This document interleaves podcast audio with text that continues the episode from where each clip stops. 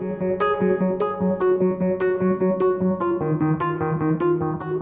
Jean Barsotti, and you're listening to the Uncomfortable Conversation Speaker Series podcast, brought to you by the Carnegie Free Library of Beaver Falls. The Uncomfortable Conversation podcast is a production of the Social Voice Project. Well, welcome to our very first podcast of the Uncomfortable Conversation series. With me today is Kevin Farkas, who is producing our podcast for us. Hi, Gene. Thanks for having me. I'm very excited about this podcast. Great, so am I. I mean, just the title alone kind of piques my interest. Well, I had the thought of uncomfortable conversations after seeing a, a session at a Rotary conference um, on human trafficking. And I remember back when I was a youngster and they were worried about cults and uh, human trafficking and all the drug issues and stuff. And never realized had the opportunity to have those conversations with my parents. And so, you know, just kind of knew to be staying away from those things. So this is kind of in a day and age that, you know, that's not as easy as it used to be to just stay away. So I thought, you know, here is a great opportunity to get parents and children, teens talking to one another about things that kind of affect each of their lives and just bring them closer and make them a tighter unit, a family unit. So having uncomfortable conversations, they're not easy to start. They're about topics that maybe both don't really know about and, you know, just know a little bit. So it's kind of a way to have families engage in their daily life with each other. You know, we produced uh, several podcasts. One is about addiction, heroin addiction. Another one is around sexual trauma, specifically military sexual trauma. In both of those realms, people don't talk about their addiction. We don't talk about addiction as a society very much. Same with sexual assault. So having these topics exposed to the public and having the public come in to be a part of these conversations, I think that's a, just a critical role for the library to play in our community. To be able to have a place or a forum, to be able to explore these kind of topics. You don't have them in day to day life anymore. You see media that's just throwing ideas at you, just throwing things at you.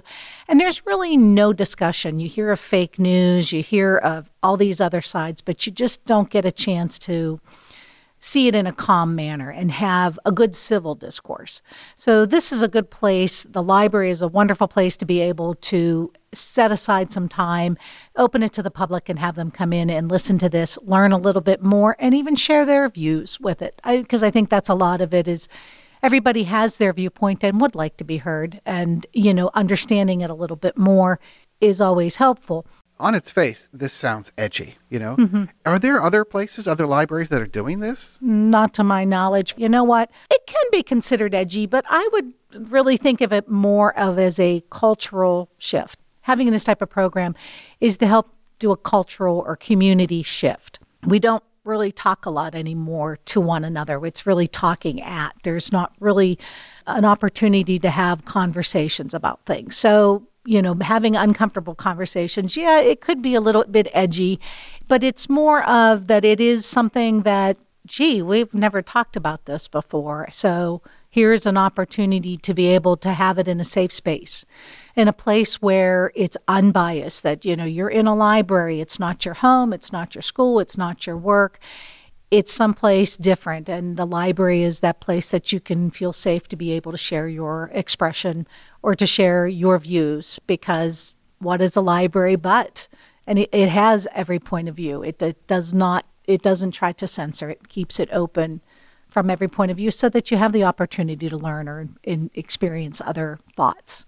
So um, tell me about the program and how does it work? Are you planning many of these throughout the year? What is the schedule well, actually, this was just kind of the first one, and we're seeing how it goes. But, uh, you know, thinking further out to try to pull to about maybe three or four of them a year would be good, you know, about once a quarter.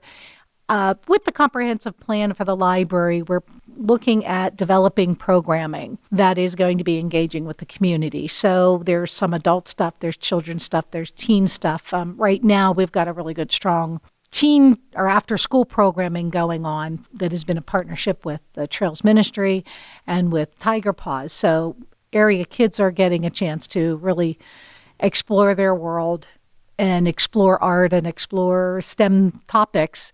but we didn't really have much for adults. So that's where we're slowly working on creating programming that um, would engage them as well, and, and that's and that's all ages. So the uncomfortable conversations is um, kind of a first foray into it uh, to see how lecture series are. Um, the CDC does their lecture series, and it's very well um, received. They've got a lot of uh, attendance to it, like through Geneva College and the, C- in the town. CDC. The Community Development Corporation of Beaver Falls. They are an organization that, that they're they're working on just betterment of Beaver Falls. So they have different projects. They have the spaces in between. They've got um, a couple other things that are really you know really good just to promote the city and making it look good and bringing in new businesses and working with the city working with council to and business area businesses to promote the community.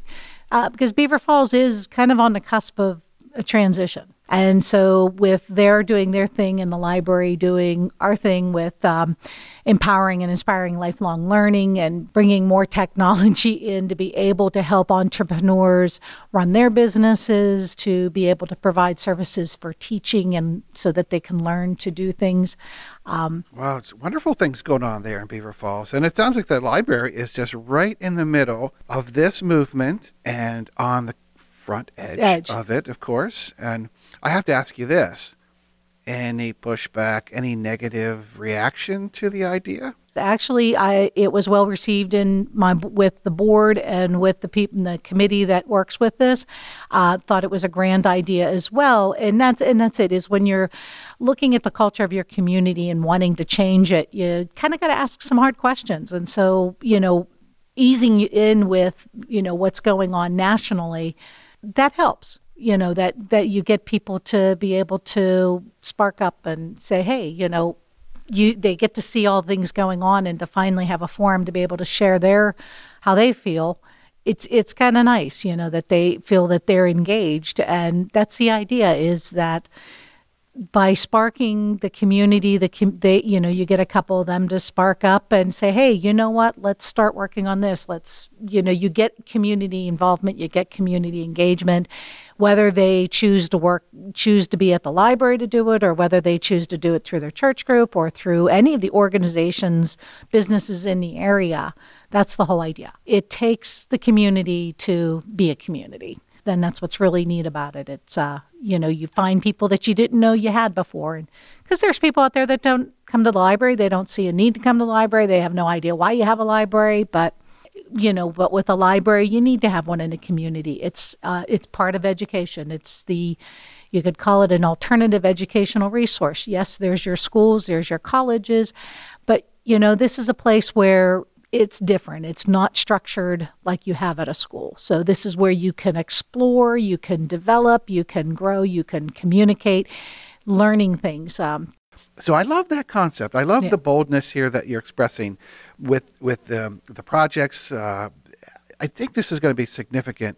What is this first event? And uh, you told me this is going to be a real doozy, right? Yeah. I mean, well yeah the well, you told me about the subject, I was like, what? What? I never would have even thought about this subject in the context of Beaver Falls.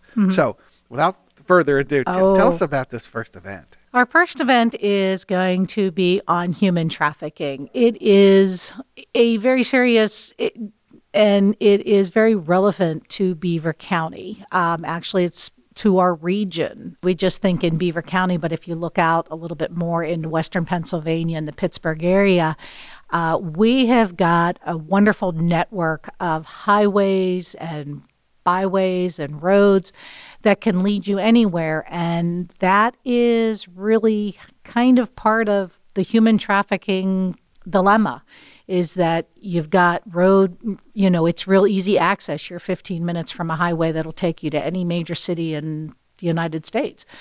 About, Oh, but so you're not just speaking metaphorically about, about No, the This is th- this is a literally very how it happens. It, Yes. The transportation part. of of transportation part of it is um, and we, what's really interesting is that um, we will be having sister jeanette busen who is part of the beaver county anti human trafficking coalition to talk about this is that um, you don't realize it is closer than you think it, that you know kids are groomed for this and you don't realize they're getting groomed for it. And it happens very subtly. It happens, you know, that uh, it's done in a way that, you know, you it looks innocent and the next thing you know your child is gone or you know a child is missing from what i have understood is that you know they get guys in the community to go after younger girls you know and you know the girls are impressed by this like oh i got an older guy you know a high school guy or high school girl and a college guy, you know, kind of hitting on me, making me look pretty. And then kind of like, well, why don't you come over here and meet this? And sharedhope.org has a movie on um, this about a woman, a girl's experience. And that's what it was. It just was kind of a grooming. And without realizing it being a grooming, she could have very seriously have gone missing, but her friend was very diligent in making sure that um, she didn't go and told her parents and that. And it's it it's kind of like that if you look at something that's suspect, we need to be a little bit more aware of our surroundings and what's going on and watching, you know. Well, what you can expect when you see the uncomfortable conversation is is that um, rather than putting everybody in the same room all at once, teens have a tendency to not really talk or speak up when there's adults in the room. So we've got one lady who works with SharedHope.org, which is an organization for human traffic, you know, helping those who have been human trafficked. Um, and she will be sharing some stories to help the kids relate to this and understand what's going on, how to ID it, and to be aware. And then the adults will be taken to another room, and um, Sister Jeanette will be talking to them about it. She's from the Beaver County Anti Human Traffic Coalition. So she's going to speak on the subject. And those are what's called a concurrent session. So it's about 45 minutes for each. And then after a little short break, everybody will come together and then we'll have them sit there. And so if there's questions, they can be asked at that time. And then also, then we'll have a panel of people to talk to about what's going on in Beaver County. So we'll have some questions for them to ask or to answer. And then if people have other questions to ask, that this gets a gets a chance for everybody to get involved. And then um, we're planning to have a little bit of display of some things. Um, of books that are out there that if people want to read or a video that they'd want to watch. Uh, also, just some more, you know, to like, what's the next steps? Okay, yeah, I come to this. So what do I do now? We hope that, you know, you'll be able to recognize, you know, something that looks like grooming, or you'll be able to go and be suspect of something that you might say, hey, you know, mention it to somebody. If you see something, say something, you know, type thing, or to be able to, you know, just to be more familiar with it and, you know, maybe end up having that conversation with a niece, a nephew, your child, or, you know, some a friend's kid, you know, somewhere along the way that you'd be able to continue the conversation along the way and having parents continue the conversation and teachers conversating about it. And this is, I think, the real value of having a, a podcast mm-hmm. around the series is that the recordings will live on. Yes. Uh, they'll be accessible at the library's website, also on the socialvoiceproject.org. Those can be shared, they can be downloaded.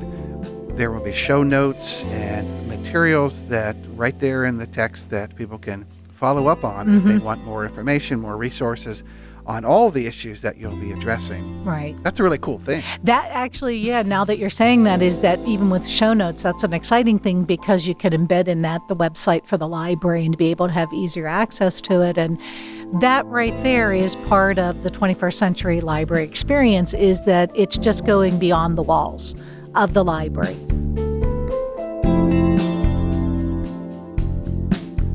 This is Jean Barsotti, Director of the Carnegie Free Library of Beaver Falls, and you've been listening to the Uncomfortable Conversation Speaker Series podcast, brought to you by the Carnegie Free Library of Beaver Falls. The library is currently implementing our comprehensive plan for vision transformation, a long term plan approved by the board in 2016 in transforming existing library services into a 21st century experience.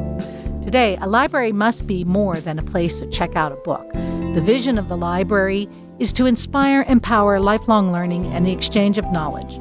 Our comprehensive plan is based on the concept of community engagement. We are constantly enlisting individuals from our community and designated service area who will share their specific knowledge and expertise with interested parties of all ages to support our vision and assist the board in bringing our comprehensive plan to life.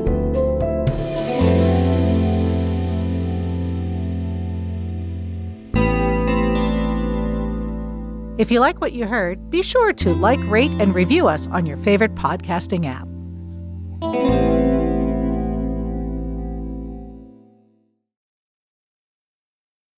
The rain in Spain stays mainly on the plain. Okay, there you go. Okay. As long as I keep it at this level, I'm okay.